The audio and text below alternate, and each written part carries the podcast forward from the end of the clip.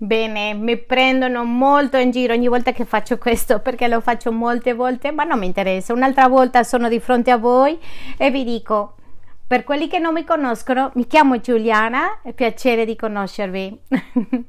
mi prendono in giro perché dicono ogni volta che sale sul polpito si presenta. Bene, eh, sicuramente qualcuno non lo sapeva.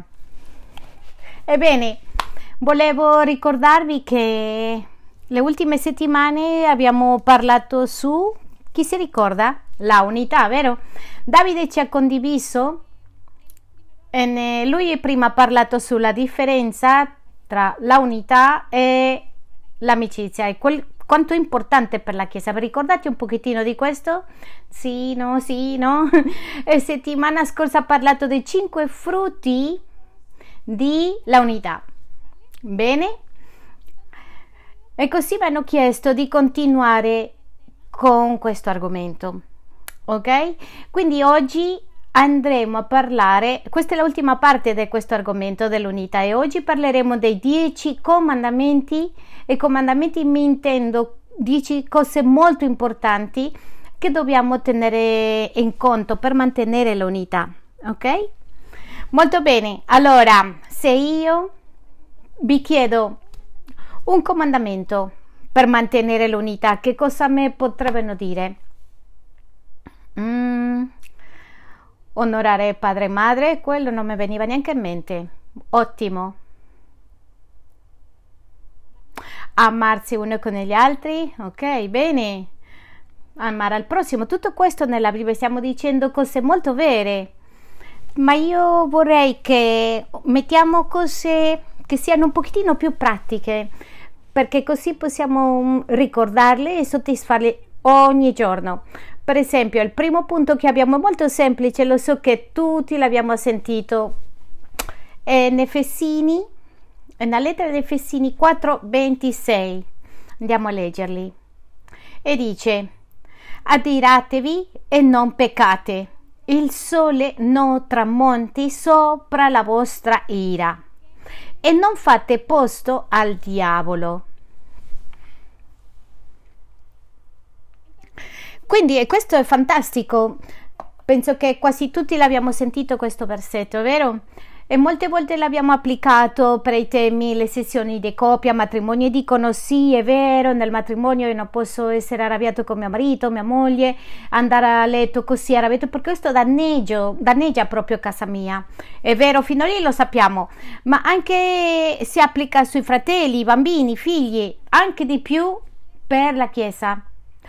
Ora, io ti chiedo una cosa. Pensa all'ultima volta che ti sei arrabbiato con qualcuno. Sicuro che non potresti, non dovresti andare troppo lontano. Siamo proprio esperti a arrabbiarsi. Mm, ore prima, sicuramente ti sei arrabbiato questa mattina quando con la pioggia ti ha bagnato, quando non ti hanno aperto la porta, quando c'era un traffico nell'entrata e non potevano passare, è vero? Non lo so quando è stato, ma pensa all'ultima volta che tu ti sei arrabbiato e non hai risolto il problema in quel momento. Che cosa è successo? Mm? Molte volte permettiamo che un problema, una situazione ci colpisca molto. No, tutti siamo diversi, ma per esempio quando io ho un problema con mio marito, io non riesco nemmeno a dormire e quando sono arrabbiata vado a letto e dico e penso e penso, penso e giro, giro e faccio giro e non riesco a dormire. Allora lo sveglio e le dico non riesco a dormire, devo aggiustarlo prima di andare a dormire. Ci sono persone che non hanno problema e continuano a dormire tranquillamente, ma il punto è che la Bibbia dice mi piace tanto l'ultima parte perché dice e non fate posto al diavolo. Il sole non tramonti sopra la vostra ira. Questo che cosa, vuol, che cosa vuol dire? Cosa significa? Se io non lavoro qualcosa che mi dà fastidio in questo momento, questo farà un effetto nel mio cuore. È una cosa spirituale, che è qualcosa che magari non capisco bene, ma una cosa ti posso dire è che ho visto persone che non, non affrontano immediatamente questo, questa situazione. Dopo una settimana questo rimane lì, dopo un mese, un anno, alla fine c'è un rancore enorme. Questa piccola rabbia finisce diventando una cosa che chiamiamo amarezza. Allora che cosa succede? Che quando la nostra rabbia si trasforma in amarezza, perdiamo il diritto di essere arrabbiati perché già sì, tu avevi ragione, è vero, ti hanno fatto male, ti hanno ferito, ma tu, il tuo atteggiamento è stato peggio di tutto il resto, è vero o no? Quindi lo so che a volte è difficile risolvere le situazioni immediatamente, ma la mia prima raccomandazione è con, cerca di risolvere subito. La Bibbia non si sbaglia, Dio non ha torto e dice che più velocemente risolvi meglio è, perché meno hai intenzioni di cedere all'amarezza nel cuore. Come vi sembra? Come, come andiamo fino lì? E quando mm, ci arrabbiamo e dobbiamo risolvere questa situazione e l'orgoglio salta e dice mm, ma io perché devo parlare con questa persona e che guarda cosa ha fatto ma in quel momento io ti invito a pensare che cosa è più importante avere ragione o che il mio cuore rimana, rimanga pulito. Guarda che quando il cuore si sporca, dopo è molto difficile da pulirlo, è molte volte più facile abbassare la testa e riconoscere e anche arrendersi, ok? Il primo punto, il primo comandamento è vado a sistemare le situazioni prima di andare a dormire. E questo è un sforzo, questo costa, eh? ma la prima cosa che dobbiamo cercare da fare. Andiamo bene fino lì, è vero? Non è molto difficile fino qua, eh? ogni volta renderà un pochettino più difficile, vi avverto. Il secondo punto, il secondo punto dei comandamenti per mantenere l'unità è devo scegliere vedere i miei sbagli, i miei difetti prima di vedere le colpe degli altri facile o difficile? Guarda che ieri, per quelli che sono venuti venerdì, venerdì abbiamo fatto una, un workshop, un lavoro, un'attività in squadra. E l'obiettivo era mm, quanto ci costa lavorare in squadra.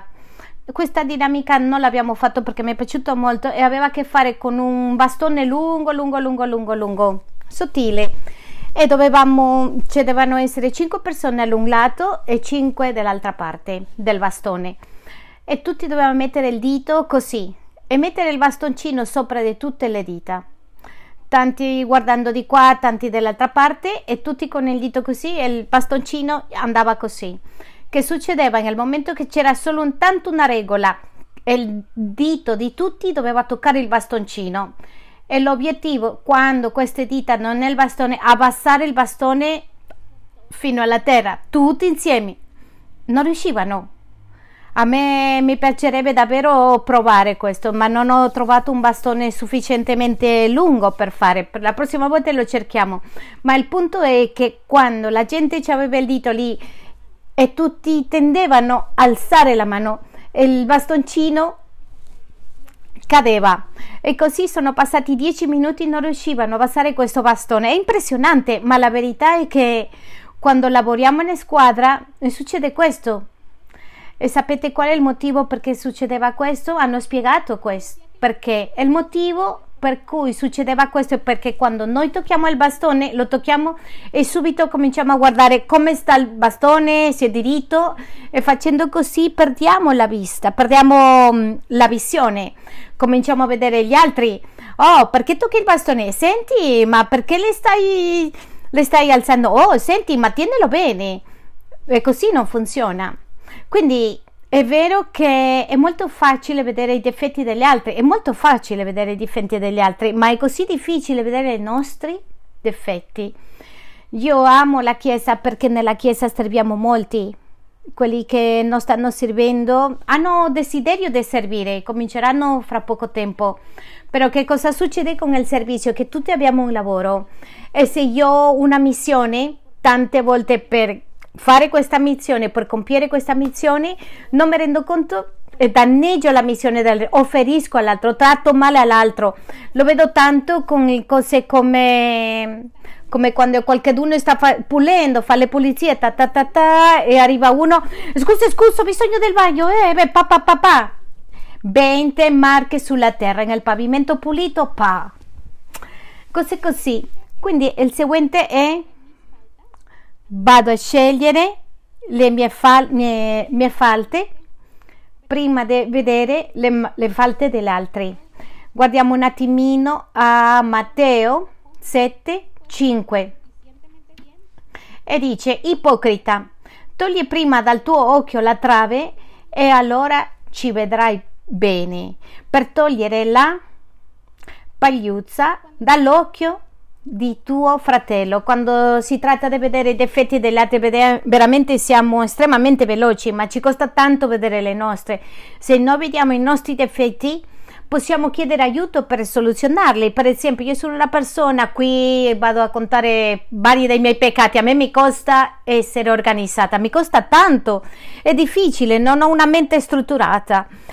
E, e cose semplici come per esempio organizzavamo questo, questo lavoro in gruppo e mi costava la mente come che non mi dà. Allora ho detto Gustavo vieni per favore aiutami e Gustavo ci siamo seduti, abbiamo parlato, senti, cosa mi consigli, cosa mi suggerisci, ho bisogno di queste sedie, questi tavoli, cosa mi suggerisci? E lui mi ha dato un'idea, l'ho detto va bene, perfetto. Quindi io non sono la persona più strutturata e organizzata, ma lui sì, allora ricevo l'idea di lui mi faccio capire, se io vedo i miei difetti, allora posso trovare qualcuno che mi aiuti a risolvere e questo sarà la mia vita più facile e la vita degli altri più facile anche. Comandiamo, comandiamo fino lì? Bene? È facile fino a qua, eh? Non è facile, vero?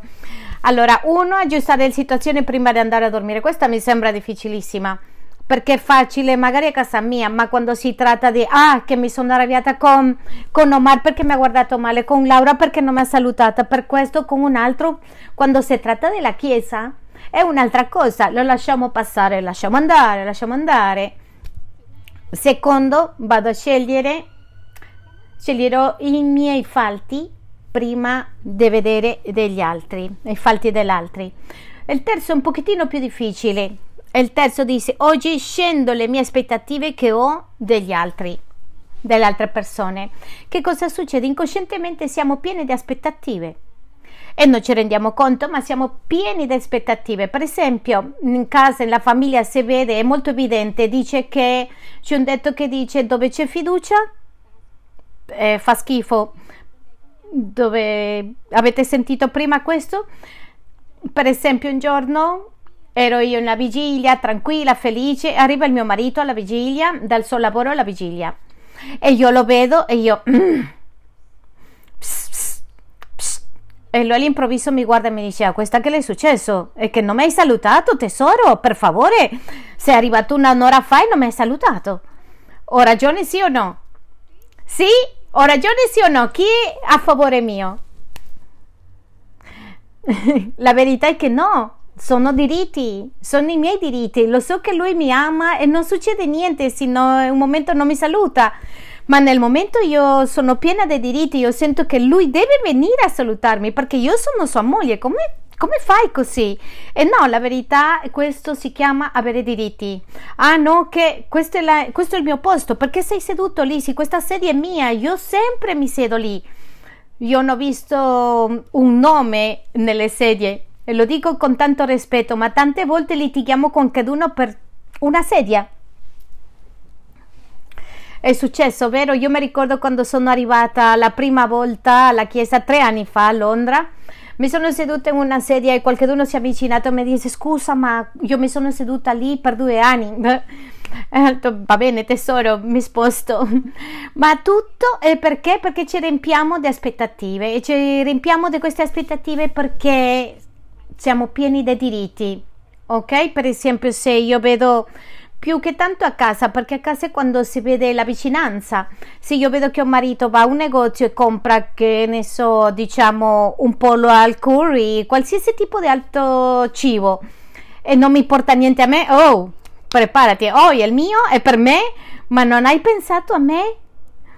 Questo si chiama essere pieno di diritti e la verità è che quello che voglio dire è che non è sbagliato che l'altra persona lo fa.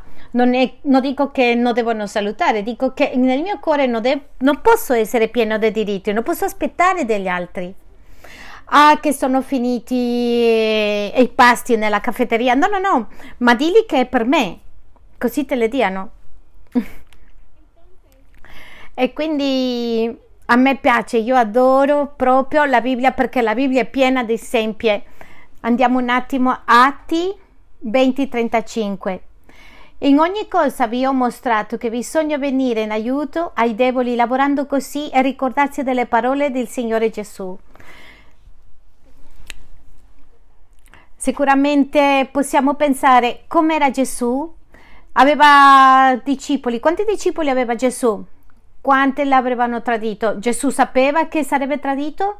Dall'inizio lui la sapeva, lui sempre ha saputo che uno dei suoi discepoli l'avrebbe tradito. Non soltanto quello, sino sapeva chi, conosceva il suo nome, sapeva quando. E quello è stato un impedimento per Gesù curarlo bene? Questo è stato un impedimento perché Gesù le ha dato un'opportunità? No, lui le ha dato le stesse opportunità che gli altri gli stessi insegnamenti che gli altri ed ha spera, aspettato proprio, sempre le ha dato la possibilità di emergere come doveva. E quindi non possiamo essere pieni di diritti e questo punto ha a che fare con questo, con rinunciare, arrendersi e non aspettare tanto dagli altri, perché più aspettiamo, più siamo delusi. Se tu aspetti tanto, adesso proprio rimane male ma se aspetti poco tu rimanerai sorpreso perché riceverai più di quanto ti aspettavi. Un altro problema che abbiamo in aspettarsi dagli altri è che abbiamo tendenza a progettare quello che siamo negli altri, quello che ci importa. Per esempio, a quello che gli piace evangelizzare e chi ha una passione per evangelizzare, quando vede quando qualcuno nuovo arriva e nessuno le saluta, le dice ma saluta, non vedi che una persona nuova fai qualcosa, muoviti. Eh, forse che questa persona non è come io, non può agire come io agirei se una persona è puntuale, voglio che tutti arrivino a tempo, se una persona organizzata, spero che tutti siano organizzati e questo proiettare quello che sono io e negli altri, non funziona neanche questo. Sono aspettative false perché aspetto che tutti siano uguali a me e non lo sono. Allora, come andiamo? Allora, i punti, un'altra volta, dei dieci comandamenti ci abbiamo. Vado ad aggiustare situazione prima di dormire, il secondo devo scegliere Devo scegliere i miei sbagli prima degli altri. E il terzo, ogni Oggi scendo le mie aspettative che ho degli altri. Il quarto punto, mi sforzo per essere gentile. Come possiamo sforzarci per essere gentile? Qualcuno mi può dare un'idea? Come posso essere più gentile? Come posso sforzarmi? Proverbi Andiamo a Proverbi 15, 21 che ci dà un esempio, un'idea.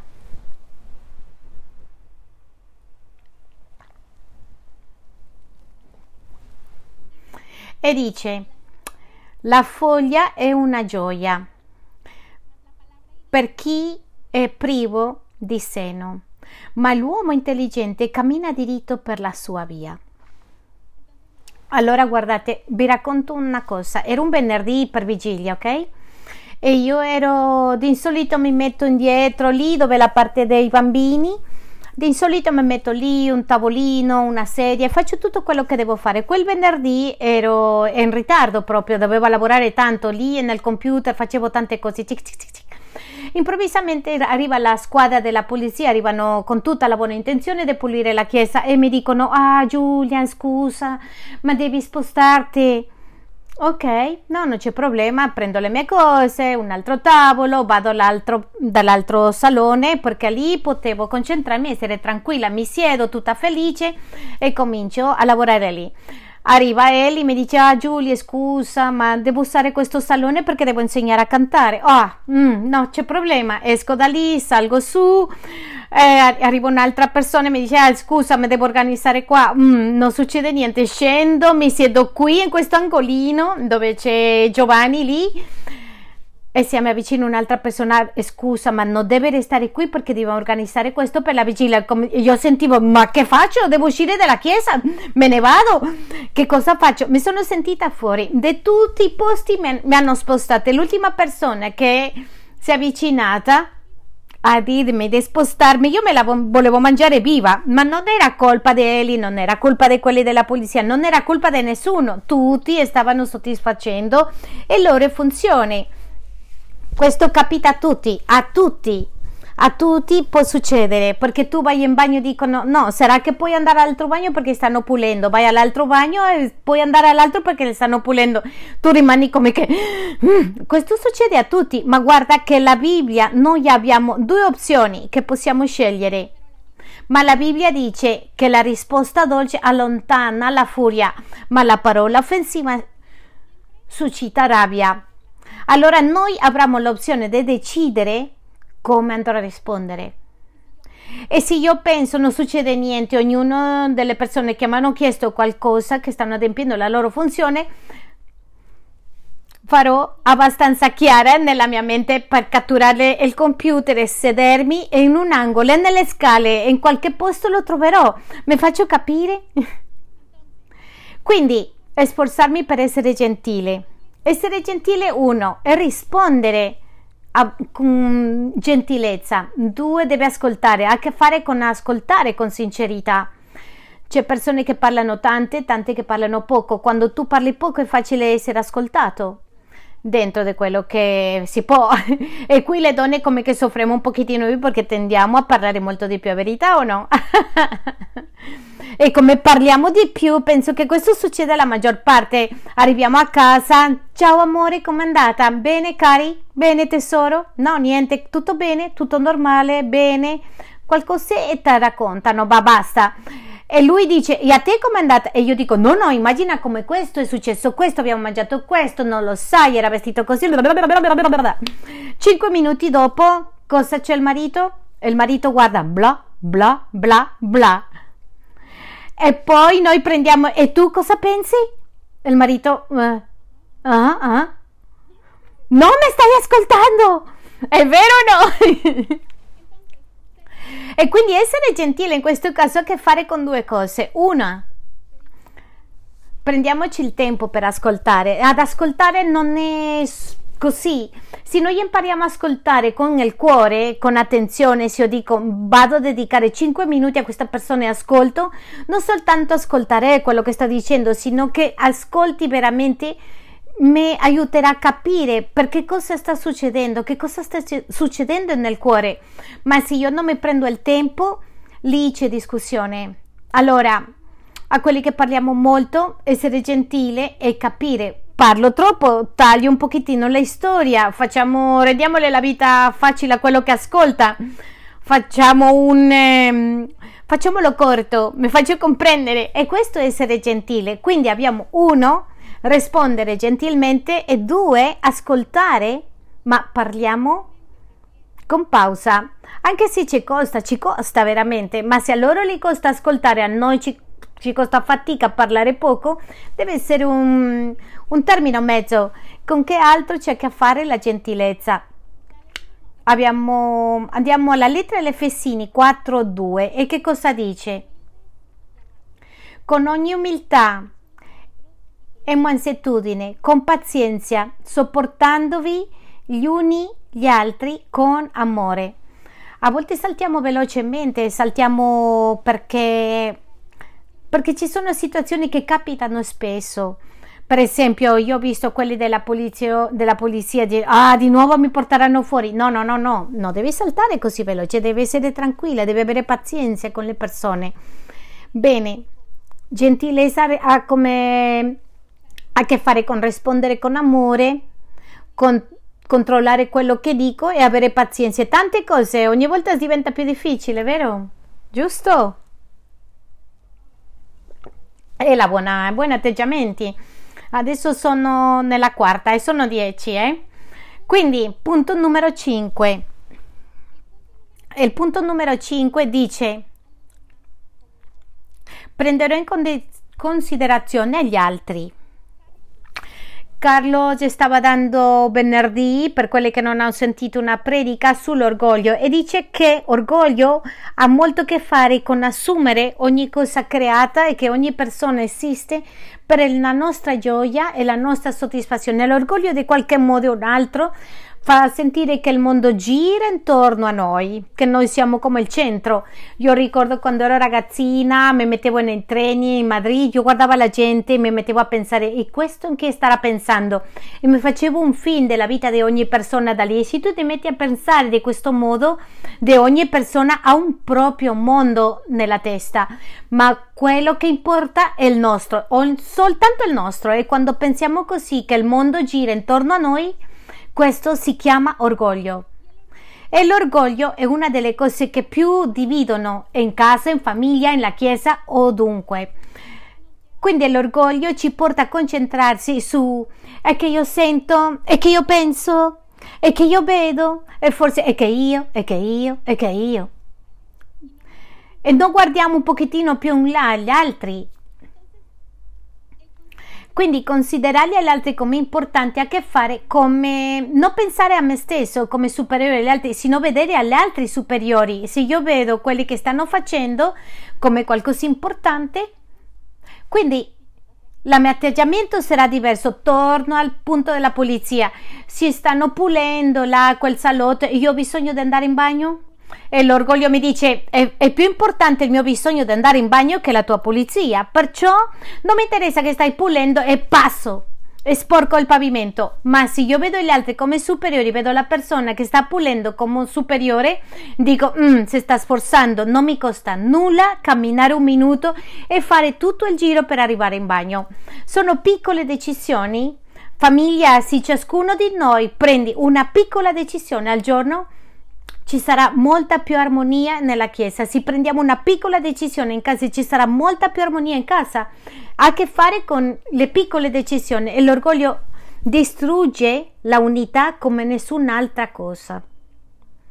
Filippensi 2 la lettera Filippesi 2:5 abbiate in voi lo stesso sentimento che è stato anche in Cristo Gesù, il quale pur essendo in forma di Dio. Non considero l'essere uguale a Dio qualcosa a cui aggrapparsi gelosamente, ma svuoto se stesso prendendo forma di servo, div- divenendo simile agli uomini. Trovato esteriormente come un uomo, umiliò se stesso, facendosi ubbidiente fino alla morte e alla morte di croce. Gesù Cristo ha rinunciato al cielo es, all'essere re ha rinunciato al trono, avendo un tutto glorioso, nessun problema, tutto perfetto, ha deciso di limitarsi al corpo umano per amore a noi. Ha deciso di essere umiliato, essere maltrattato, tutto quello che ha fatto era perché ci amava tanto e ha deciso di darci invece più importanza. Invece noi quanto ci costa considerare l'altro come importante? Diventa più difficile, vero? Bene. Il sesto punto. Il sesto punto dice rinuncerò ai miei diritti a favore dell'unità. Stanno uscendo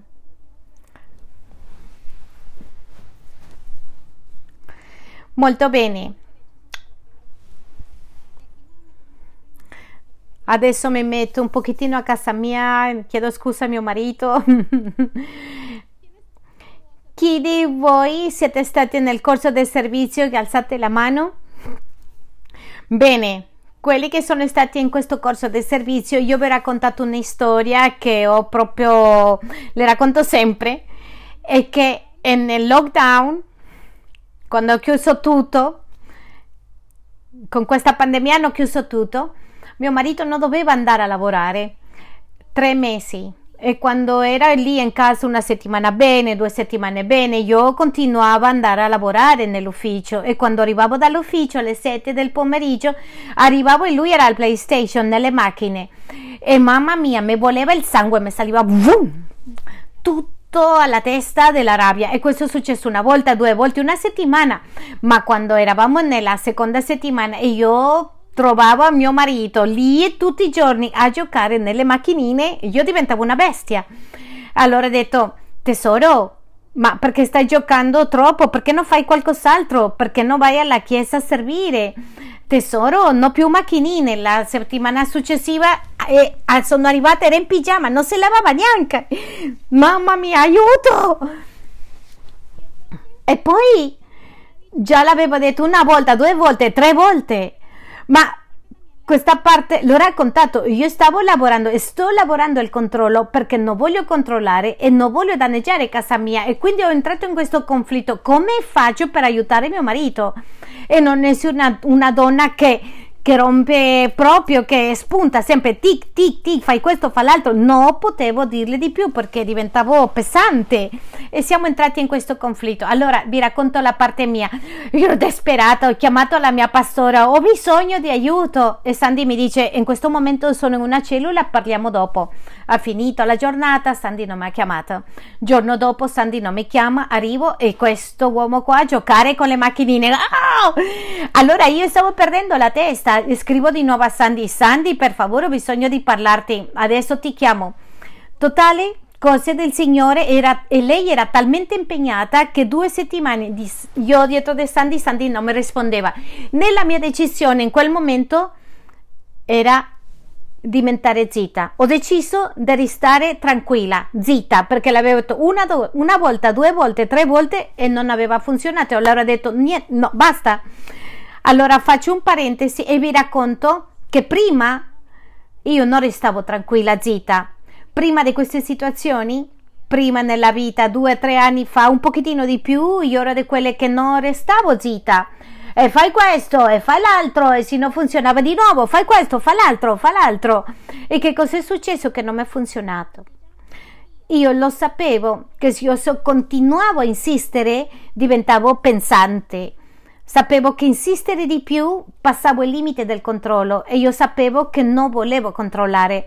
Ma non sapete quanto è duro e difficile di restare zitta. È stato difficile. Allora cosa ho fatto? Ho pregato, ho pregato, ho clamato, ho gridato al Signore, Signore, fai qualcosa. Seguivo a Sandy. Alla fine Dio è stato così buono, ma così buono che un giorno Davide ha chiamato Sebastian e ha detto vieni a servire nella chiesa e lui ha detto sì ok quel giorno è venuto alla chiesa a servire e da lì ogni momento che ha un momento libero viene qui alla chiesa a servire. Ah, un applauso al mio marito perché davvero è molto carino.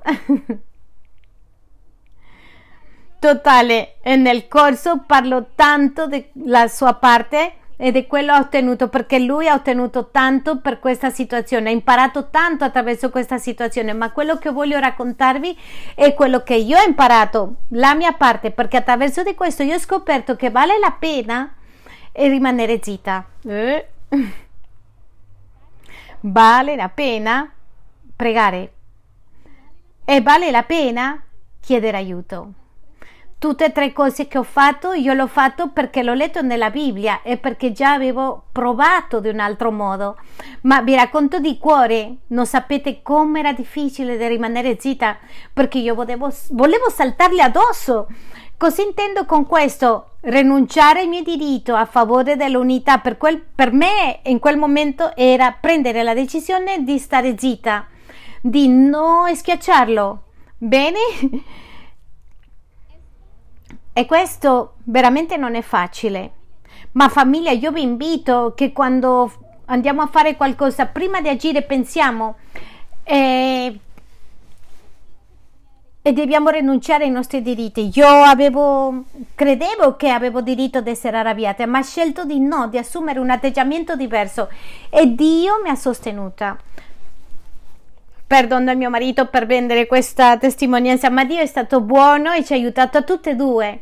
Sacrificio a volte è imparare a stare zitta, i sacrifici più facili, più semplici, come per esempio, per esempio Elena e Camilo credo io, se non sto sbaglio, Camillo vuole fare una dieta, Elena, Elena dice ah per amore a te anch'io mi metto alla dieta e tutte e due fanno una dieta. Questo non si chiama sacrificio, si chiama rinunciare ai tuoi diritti. C'è altre molto difficili, emozioni con la famiglia, ma vale la pena fare sacrifici per la famiglia. Allora, molte volte rinunciare ai miei diritti non è quello giusto, stare zitto, a volte parlare. È come vi racconto un'altra storia familiare. e questa adesso si alza e va via mio marito. No, no, no. e questa a che fare famiglia. Mettetevi nelle mie scarpe, per favore. Immaginatevi quando sono arrivata a Inghilterra, era appena sposata, soltanto due mesi di sposati. No, due mesi in Inghilterra, ottobre, novembre, dicembre, tre mesi. E il padre di questi ragazzi si è ammalato proprio molto grave. Il dottore l'ha chiamato e ha detto: Sentite, non c'è niente da fare, io vi consiglio di venire, fare il viaggio e salutarlo perché non c'è niente da fare. Questi ragazzi stavano molto male. Io immagino il dolore di Sebastian, di Victor, di Alvaro. Tutti e tre subito hanno preso il biglietto, sono andati in viaggio, sono andati là a vedere il padre. In questo momento loro avevano i problemi. Io immagino questo dolore nel cuore che il padre stava per morire, letteralmente era questo. Ma mm, io ero nel terzo mese di matrimonio, ancora nel momento prezioso, e volevo parlare con lui. E mio marito non è uno che è molto comunicativo. Un giorno non mi ha chiamato, non mi chiamava, il giorno dopo non mi chiama. E io ero, ma perché non mi chiama? E perché non ho internet, non c'ho segnale proprio. E che non mi vuoi chiamare, che non vuoi parlare con me. E la cosa è iniziata a peggiorare quando io parlavo con Meli, la mia cognata, e, e Victor mi ha detto questo, l'altro, quell'altro, e io vedevo a Catherine che parlava con suo marito, io dicevo, mamma mia, allora Victor ha segnale, Alvaro ha segnale, Sebastiano non ha segnale. Bene, bene, bene. Allora, io ho iniziato a proprio arrabbiarmi un pochino perché i tuoi fratelli hanno segnale e tu no. Guardate, lui c'ha la scusa, eh? Ancora non la capisco, però lui ce l'ha la scusa. Totale che la questione non è questa. Di nuovo ho dovuto ricorrere a Sandy Sandy e che non mi chiama. E il momento in cui Furia mi ha dato è quando sono arrivata in chiesa e Luisa si avvicina e mi dice come sta il papà, papà di Sebastian? Ho detto uguale perché? No, perché ieri ha avuto un, un ictus.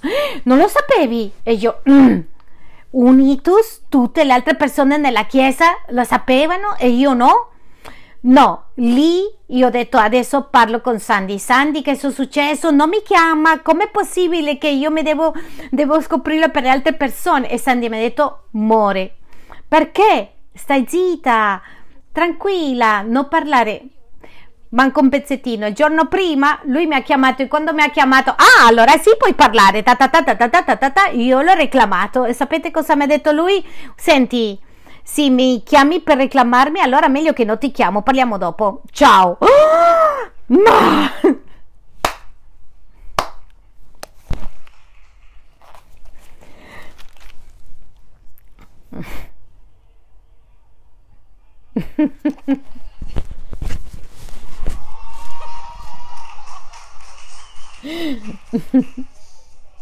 Total che... Totale in quel momento. Che in quel momento ho parlato con Sandy Sandy mi aveva detto no Giuliana non fare così. Devi capire che loro sono in una situazione difficile, mettete nelle sue scarpe, cosa faresti se sarebbe il tuo padre, come, come si sente loro? E lì mi è iniziato a passare la mia rabbia, ho intentato mettermi nei suoi panni, nella situazione che loro vivevano, alla fine ho deciso di stare zitta, il giorno dopo non mi ha chiamato, ma io ho deciso di calmarmi e poi dopo due giorni mi ha chiamato e io ho detto risponderò bene, risponderò bene, risponderò bene. E lui mi ha detto, lui penso che lo aspettava di rispondere male. Mi ha detto ciao, è rimasto zitto per vedere come rispondevo. E ho detto ciao amore mio. E la conversazione eh, scorre bene e da lì in avanti non mi ha chiamato tutti i giorni, mi ha chiamato un pochettino di più. Quando lui è tornato indietro ci siamo seduti e ho detto tesoro, ma ho bisogno che tu te comunichi con me. L'ho spiegato in altri termini, ma dove vorrei arrivare con questo? Rinunciare ai miei diritti a un certo punto è, è stato essere, stare zitta, ma a volte imparare a parlare nel modo giusto non reclamare, ognuno dobbiamo cercare il modo in cui Dio vuole che noi dobbiamo rinunciare ai nostri diritti, dove devo morire, dove devo scendere, e nella famiglia è facile, nella chiesa anche, nella chiesa anche. Sono sicura che c'è una persona che ti despera, che c'è una persona che sempre ti dice qualcosa e dice, oh, adesso arriva questa di nuovo. Sceglie morire, sceglie rinunciare, sceglie vedere a questa persona come superiore e Dio starà con te perché lui è fedele, è molto fedele. Andiamo bene? Good. Sesto punto. Settimo punto, scusate, il settimo punto dice vado a investire tempo e finanze a favore dell'unità. Mi piace tanto perché Emma dice sempre a tutti si sposano i brutti, i magri, i grassi, quelli che hanno problemi, quelli che non, ma gli unici che non si sposano sono i lavari.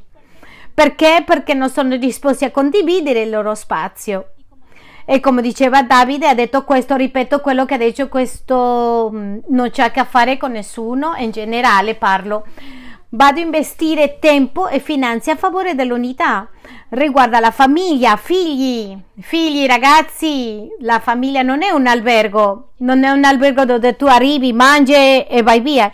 Investi un pochettino di tempo con i tuoi genitori, siediti, parla della tua vita perché la famiglia non è un albergo ha a che fare con dedicare, guardate, questo costa molto. Qui in Inghilterra specialmente costa tanto dedicare tempo alle persone che ami, alle persone della chiesa.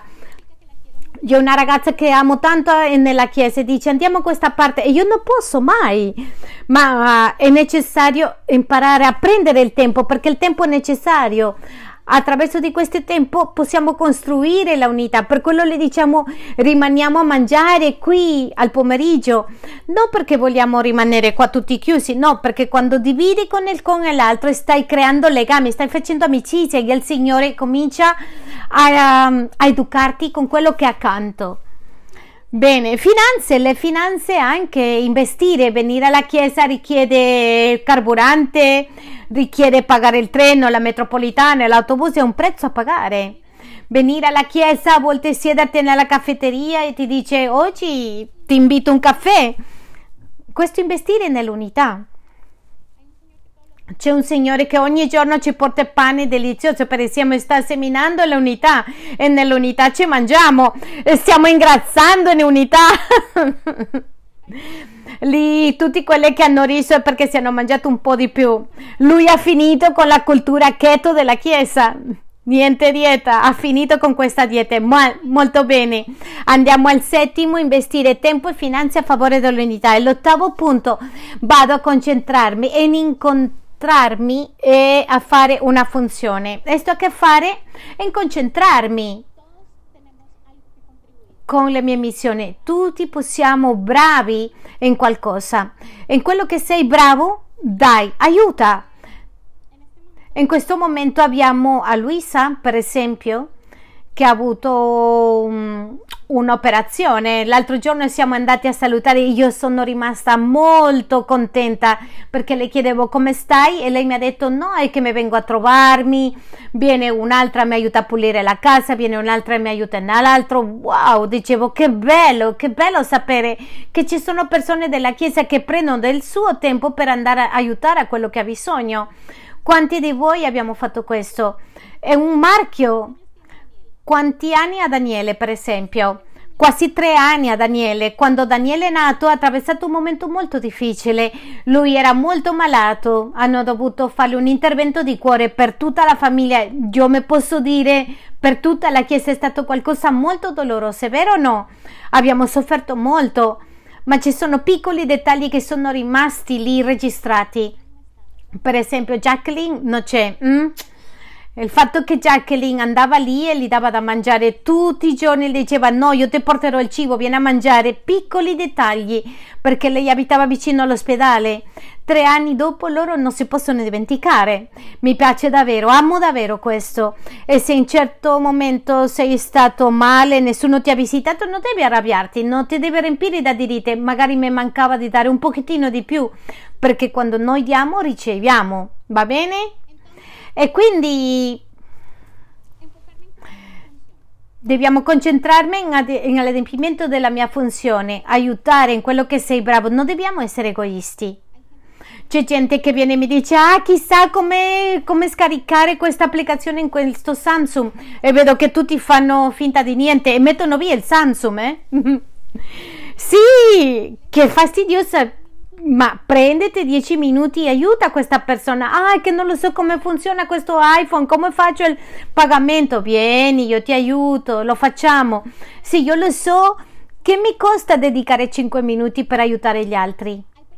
C'è gente che vanno alla casa degli altri e le aiutano a pulire quando sono malati. Ci sono persone che cucinano, ad esempio, quando Milene stava molto male per la sua famiglia. Milene nella... No, no, è lì. e c'era gente che andava a casa tua e ti aiutava, ma quando è morta la mamma di Katy e Katy era triste, io ho visto a Milene in casa di Katy preparando una zuppa in modo che lei fosse... Eh, si sentirebbe meglio. in quello che siamo bravi. Diamo, diamo agli altri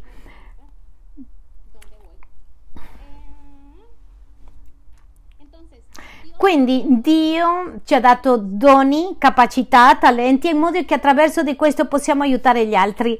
Guardate, dice, andiamo alla lettera di Efesini 4 dell'11. È lui che ha dato alcuni come apostoli, altri come profeti, altri come evangelisti, altri come pastori e dottori per il perfezionamento dei santi in vista dell'opera del ministero e dell'edificazione del corpo di Cristo. Che cosa vuol dire questo? Significa che quello che noi possiamo fare quando noi diamo alle altre persone nella Chiesa, questo sta facendo che la opera che Dio ha progettata può sorgere. Il piccolo aiuto che noi diamo, il nostro piccolo grano di sabbia è un contributo valido, importante per l'opera di Dio anche sia soltanto con una persona nella chiesa. E questo io adoro. E questo processo continuerà finché raggiungeremo tutti la unità. E dice fino a che tutti giungiamo all'unità della fede e della piena conoscenza del Figlio di Dio, allo stato di uomini fatti all'altezza della statura perfetta di Cristo.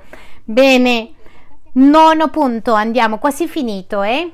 Come vado di tempo? Tutto bene. Il nono punto è vado a cercare l'aiuto che Dio ha messo nella mia strada e nella mia via.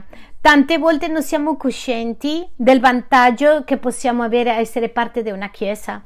E lo voglio dire bene, io conosco persone che sono passate per situazioni difficili e hanno dovuto andare a un psicologo, per esempio. Quanto costa una ora con il psicologo? Chi mi può dire? 70 sterline? Chi ha detto 70 sterline? Qualcheduno d'accordo? Tutti quanti un'ora con un psicologo? chi dà di più? Guardate che non è bugia, tu le paghi una persona 70 sterline minimo in modo che si sieda e ti ascolti, ti danno un consiglio. Ma comunque io qui nella chiesa ho visto i miei pastori stanchi, esausti, dopo di una domenica piena di lavoro che stanno lasciando la porta e dici Pastore, mi regali 5 minuti, vieni, ti abbraccio, andiamo, si siedono nel divano, due ore dopo stanno uscendo. Ho visto pastorali di 5 ore e sapete quanto sono... Eh, quanto hanno, uh, sono fatti pagare? Niente. Questa è una cosa che deve essere valutata, è un regalo di Dio poter qualcuno a chi chiedere, ognuno di noi a una persona. Se tu non hai un leader personale, sicuramente c'è qualcuno che ti ha dato un accolto, qualcuno che ti ha aiutato da qualche modo. Ora, l'aiuto è, si riceve nel modo corretto Dio ha delegato autorità su di noi e se Dio ti ha delegato un'autorità puoi contare su di questa. Perché se Dio mi ha delegato un'autorità ma io preferisco chiedere a Lui perché mi, mi è simpatica l'er- l'errore in me. Dio sosterrà la sua autorità e se Dio mette qualcuno per sostenermi cerca quella persona. Questa persona ti sosterrà perché Dio l'ha messo per questo è un regalo, quindi cercare aiuto e io l'ho vissuto nella mia stessa carne, quello che ha detto questi due esempi che vi ho raccontato personali con mio marito. E in tutte e due ho dovuto cercare aiuto e in tutte e due il fatto di avere cercato aiuto sono state sostenute per Dio, quindi cerca aiuto, non vergognarti, a volte dici ah che pena disturbare il pastore, no no, loro sono lì, loro vogliono che contiamo su di loro Ah, mia leader, no, devi raccontare alla leader. Per questo sono, per aiutare. È meglio, la Bibbia dice, è meglio due che uno. Molte volte quando siamo in una situazione perdiamo la prospettiva, non molte volte, no, la maggior parte del tempo perdiamo prospettiva. Poi quando invitiamo qualcun altro, una testa fresca e qualcuno che ha la parola di Dio, credimi che la strada diventa più facile. La parola di Dio è meglio consiglio che qualsiasi cosa che un psicologo, un psicologo ti può dire ed è gratis. Quindi cerchiamo aiuto famiglia, davvero vale la pena. Vado a cercare l'aiuto che Dio ha messo, mi ha dato sulla mia strada. Passerò al punto numero 10. E il punto numero 10 e dice, e questo è il più importante di tutti, questo è l'ultimo e il più importante di tutti i punti, e dice, dipenderò dallo Spirito Santo, imparerò a dipendere dallo Spirito Santo. Se io vedo questo elenco, la verità è che è difficile o a qualcuno le sembra facile. Alzate le mani chi pensa che è così facile. No, estremamente difficile. Soddisfare questo elenco richiede che io muoia i miei diritti, che io muoia il mio orgoglio, io morire a tutto il possibile e impossibile. Ma il decimo punto mi fa la vita facile e questo decimo punto è io di, vado a dipendere dallo Spirito Santo. Guardate, Efesini 4 del 3 al 4 dice sforzandovi di conservare l'unità dello spirito con il vincolo dalla pace nello spirito. Restate uniti nello spirito, non tenere insieme falsamente, no. Sorridi a quello che accanto anche se per dentro ti stai morendo. No, dice restare uniti nello spirito e legati dalla pace. Vi è un corpo solo in un solo spirito, come pure siete stati chiamati a una sola speranza, quella vostra vocazione. È lo stesso Spirito Santo che è dentro di me, lo Spirito Santo che è dentro di te. E questo significa che quello che abbiamo bisogno per essere in grado di unirci già l'abbiamo. Non c'è bisogno di più di questo, siamo persone molto diverse, molto diverse.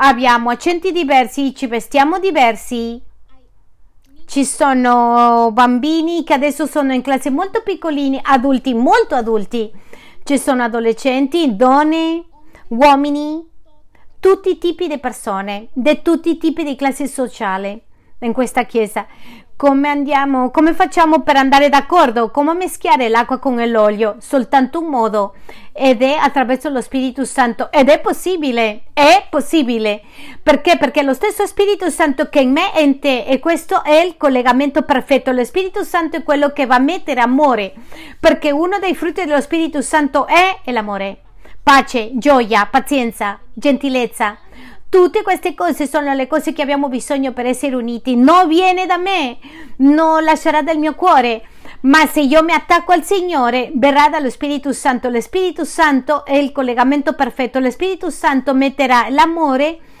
stupendo, impressionante. E adesso vi racconto l'ultima cosa. Non ti preoccupare, amore, adesso non viene niente da te. vi racconto l'ultimo punto, l'ultima cosa. E questo già è una cosa personale.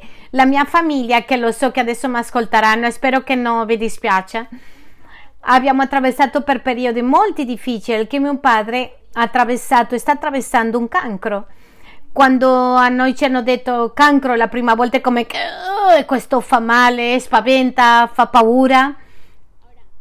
Allora io conosco la mia famiglia, lo so chi sono, io amo mia famiglia con tutto il mio cuore, ma io lo conosco e io lo so che se questa situazione che stiamo vivendo adesso sarebbe successo otto anni fa, saremmo distrutti come famiglia, io lo so, ma che cosa ha cambiato una sola cosa è che loro hanno incontrato il Signore e io sono molto molto grata con Dio per questo. Hanno conosciuto il Signore e che succede? Hanno lo stesso Spirito Santo che io dentro in questo momento. Mi piace tanto. Ho visto mia madre, per esempio. Mamma, un abbraccio. Ho visto in lei un servizio che va sopra di tutto ciò che può infastidirle. Lei in questo momento, quando mio padre attraversava questo cancro, ha potuto servirlo anche sopra di tutto quello che dà le fastidio, quelle cose che le dispiacciono sono insignificanti perché ha messo l'amore. E il mio padre, io lo conosco, lui tendeva a perdere la pazienza molto facilmente, ma tra mezzo di questa situazione ho visto in lui una gentilezza, un atteggiamento che prima non l'aveva e tutto questo è opera di Dio è lo Spirito Santo. Io le chiamo, le dico papà come stai? Lui mi dice no, sto bene, Dio è buono. E dico grazie Dio, che bello saperlo che sta attraversando una situazione così del genere, difficile. E lui dice Dio è buono, è bello sapere che mia madre ha cose che forse potrebbe reclamare, ma al contrario, decide amare. E io ammiro questo perché questo viene da parte di Dio, perché abbiamo deciso di mettere l'amore sopra di questo, questo è opera di Dio. E questo è molto bello. Quindi perché vi racconto tutto questo? La situazione difficile accadranno in casa, in famiglia, nella chiesa. Cioè abbiamo con l'uno, con gli altri, questo parla, questo dirà, questo non mi dà. È inevitabile, ma se decidiamo a mettere sopra l'amore, lavorare l'unità, Dio ci glorifica e uscirà qualcosa di buono. Questo potrebbe eh, distruggerci come famiglia, ma al contrario, siamo molto più uniti perché Dio è stato lì perché abbiamo deciso farlo in unità. Quindi famiglia, io vi invito anche con questo argomento chiudiamo le, questo, la unità. È molto pratico, ma abbiamo bisogno di prendere la decisione e due, è dipendere completamente dallo Spirito Santo. Se noi facciamo questo saremo in grado di mettere un centesimo di, di sabbia. Vi invito al gruppo di Loda di passare avanti per favore e vado a leggere intanto un versetto della Bibbia.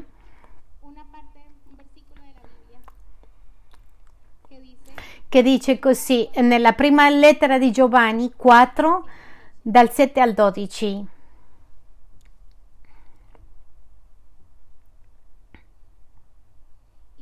e dice così, carissimi, amiamoci gli uni gli altri, perché l'amore è da Dio e chiunque ama è nato da Dio e conosce Dio. Alziamoci per piacere per un momento, quasi finiamo. E le, le ripeto, carissimi, amiamoci gli uni gli altri perché l'amore è da Dio e chiunque ama è nato da Dio e conosce Dio. Chi non ama non ha conosciuto Dio perché Dio è amore. In questo si è manifestato per noi l'amore di Dio, che Dio ha mandato il suo figlio ungenito nel mondo affinché per mezzo di lui vivessimo.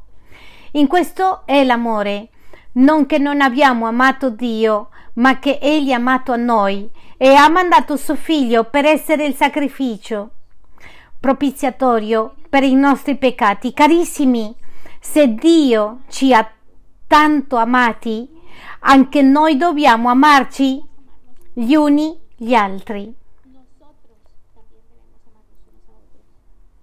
Nessuno ha mai visto Dio se ci amiamo gli uni gli altri, Dio rimane in noi e il suo amore diventa perfetto in noi.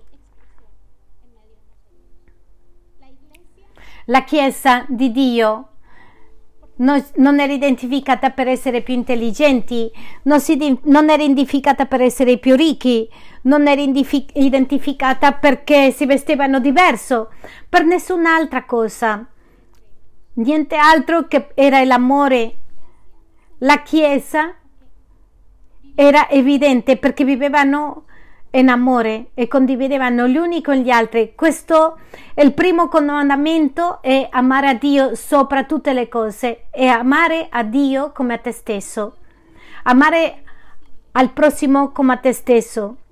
Non è la forza nostra che ci porta ad amare, è lo Spirito Santo quello che ci dà la capacità, che ci rinforza, quello che ci dà la misericordia che abbiamo bisogno.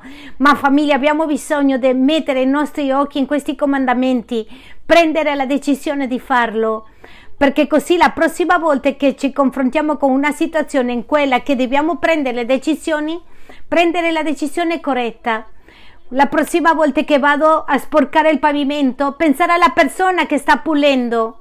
Quando vado a reclamare mio marito, pensa in quello che Dio vuole che io faccia. La prossima volta che io devo ho qualcosa da offrire, dare con amore, sapendo che sto edificando il regno di Cristo. Signore, oggi veniamo davanti a te. Vogliamo imparare a essere umile di cuore. Tu dici, prende il mio gioco su di te e impara da me che sono umile di cuore e troverai riposo per la tua anima. Oggi vogliamo capire, Signore, che non abbiamo bisogno nient'altro che la tua presenza. O le vogliamo capire che il nostro orgoglio non è così importante. A volte per dare importanza all'orgoglio abbiamo distrutto tanto, ho danneggiato tanto la mia famiglia per non sapere stare zitta, ho danneggiato tanto i miei figli per non sapere come rilasciare. Ho danneggiato tanto casa mia per non voler ascoltare, semplicemente per limitarmi a essere un spettatore nella chiesa e non vorrei partecipare. Ho danneggiato la mia chiesa. Oggi voglio dirti perdonami per le volte che ho ho causato divisione, perdonami perché ho criticato e vedere le sbagli degli altri. Io ti chiedo, Signore, che tu vi chiedo quelli del suono di mettermi 10 punti nello schermo, per favore. Così ti invito, famiglia, a guardare questi punti e prega in quello che tu pensi che hai bisogno di pregare in quello che ti manca, quello che ti, più ti costa e dili Signore aiutami, aiutami perché da solo non posso, ma tu mi puoi aiutare. Forse è difficile perdonare, forse porti tante cose da tanto tempo, tanti anni. Forse quando dormi ancora ricordi quel risentimento di quella persona che ti ha ferito e non hai potuto perdonare. Oggi è il giorno di soltare. Signore, in te posso, con te posso, con te è possibile. Oggi sceglio vivere a favore dell'unità. Oggi rilascio l'amarezza Oggi scelgo dare invece di ricevere. Oggi scelgo diminuire invece di aumentare. Fai la tua preghiera personale.